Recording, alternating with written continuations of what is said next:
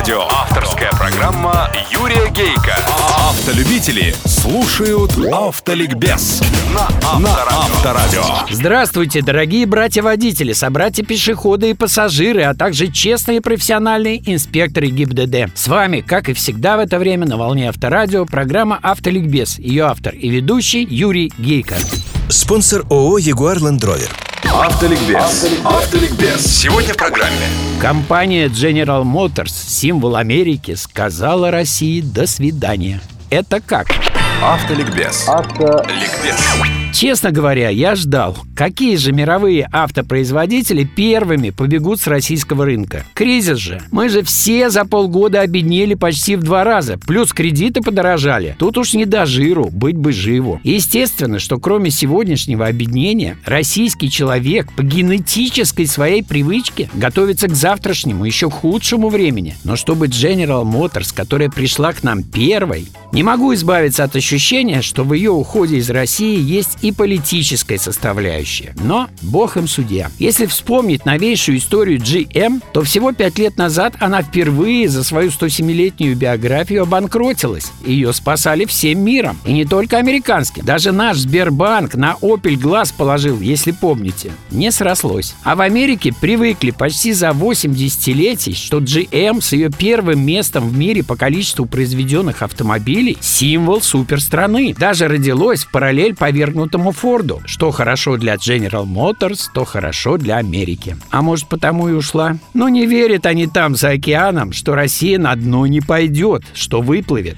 Правда, GM самые дорогие модели пока оставила. Corvette, Camaro, Tahoe, Cadillac. Но ведь известно, в кризисы больше всего страдают средние популярные бренды, а вот люксовые меньше. Во-первых, потому что их и продается-то у нас несколько десятков в год. А во-вторых, богатые на тачках не экономят. Для них это не траты, престиж. А престиж престижем остается, как и прежде. Да, Chevrolet Нива также не пострадала. Правда, строительство завода по ее производству пока приостановлено. Но уверен, ненадолго. Уж очень Chevy Нива популярна, нужна, удачна и недорога благодаря большому проценту локализации, то есть количеству деталей узлов не импортных, а изготавливающихся здесь же, в России. В общем, нам горевать не с чего. Сначала отдадим дань родному правительству. Всего за 15 лет оно, выбрав самый эффективный вариант совместного производства, насытило страну автомобилями мирового уровня. 3 миллиона их выпускалось в России в благополучные годы. Более 20 производителей в общей сложности около 90 моделей. Кстати, по количеству автомобилей на тысячу населения Россия за эти годы стремительно в два раза прибавила и вырвалась из стран третьего мира. Автомобилей у нас сейчас 300 на тысячу населения. Правда, в прошлом году уже в кризисном выпустили на полмиллиона меньше. В этом, думаю, выпустят еще меньше, но не намного. Народ от шока оправится, уменьшившиеся доходы стабилизируются, программа утилизации вот-вот вновь заработает, кредитные ставки уменьшатся. Ну, а на всякий случай, качество вазовской продукции от Renault Nissan по утверждению его президента Бу Андерсона почти сравнялось с мировым. Намек поняли? Так что на ведрах с гайками нам уже ездить не придется. И не мечтайте. Что же касается южнокорейского Сангьонга, всего-то на 4 джипа наш потребительский кайф уменьшится. Да и то не об уходе с нашего рынка заявлено, а пока о приостановке производства. Чапай думать будет. Пусть думают. А я думаю, что сама идея их производства на Владивостокском Солерсе не была гениальной. Во-первых, регион набит дешевой секонд-хендовской праворульной продукцией, теми же джипами. А во-вторых, вести их через всю Россию конкуренции не способствует. Ну, Сиат ушел, Альфа Ромео, Додж. Их и в жирные-то годы наш потребитель не особо жаловал. Переживем. А вот Круз, Авиа, Спарк, Астра. Жаль, конечно. Кстати, только что объявлено о распродаже их запасов. Бегите! На четверть дешевле, чем в прошлом году. А это 200-400 тысяч. Запчасти обещают поставлять. Правда, сервисов будет в два раза меньше, около 150 на всю страну. Но я бы сказал еще о том, о чем ни один автоаналитик за последние дни в СМИ не упомянул.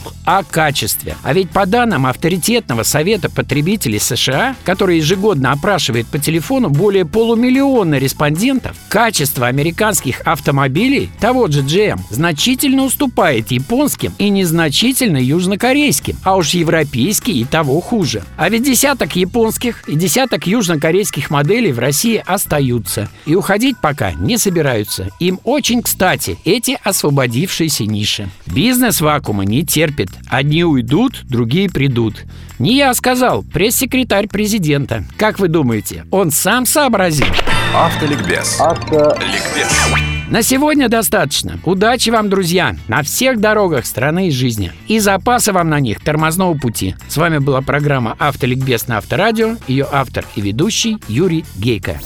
Мы ценим надежность партнерства и приверженность бренду. И продлеваем программу «Три года возраст привилегий» еще на один год. До 31 марта 2016 года. Если ваш Ягуар или Land Rover старше трех лет, воспользуйтесь уникальным предложением при прохождении технического обслуживания. Существенно сниженная стоимость нормы часа и моторное масло для полного объема двигателя в подарок. Подробности на сайтах jaguar.ru, landrover.ru и у официальных дилеров компании.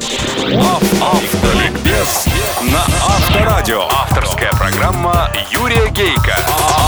Автолюбители слушают Автоликбез на Авторадио.